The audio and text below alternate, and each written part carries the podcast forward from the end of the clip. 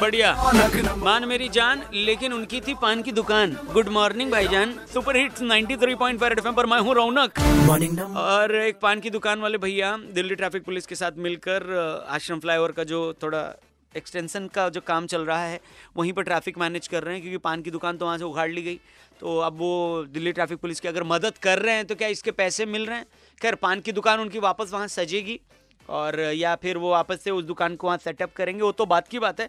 लेकिन अभी उधरी के टी आई साहब। टी आई राकेश साहब है मेरे साथ में। सो पारस जी ने पान की दुकान छोड़कर अभी ट्रैफ़िक मैनेजमेंट का अनुज उनसे बात कर रहे हैं। तो क्या इनको इनके साथ ट्रैफ़िक वाले स्टाफ भी रहते हैं हाँ। जो कि इन्हें बताते हैं कि आप ऐसे एक्ट करना है। अच्छा। वो रोकना है ये ट्रैफ़िक पुलिस को साथ साथ असिस्ट करते हैं ये मार्शल का काम करते हैं। हाँ। फ्लोरिसेंट जैकेट भी पहनाया जाता है इनके हाथ में झंडी भी दी जाती है कि दूर लाल झंडी की दूर से दिख जाए।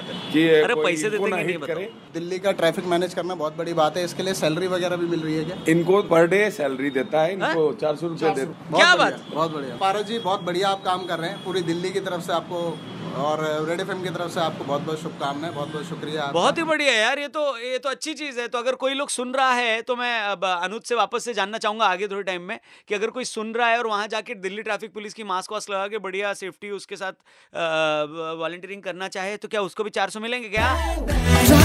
बताओ भाई अच्छा ही है। रेड एफ़ बजाते रहो बात करते हैं इस पे गाने सुने। और एक ये भी है।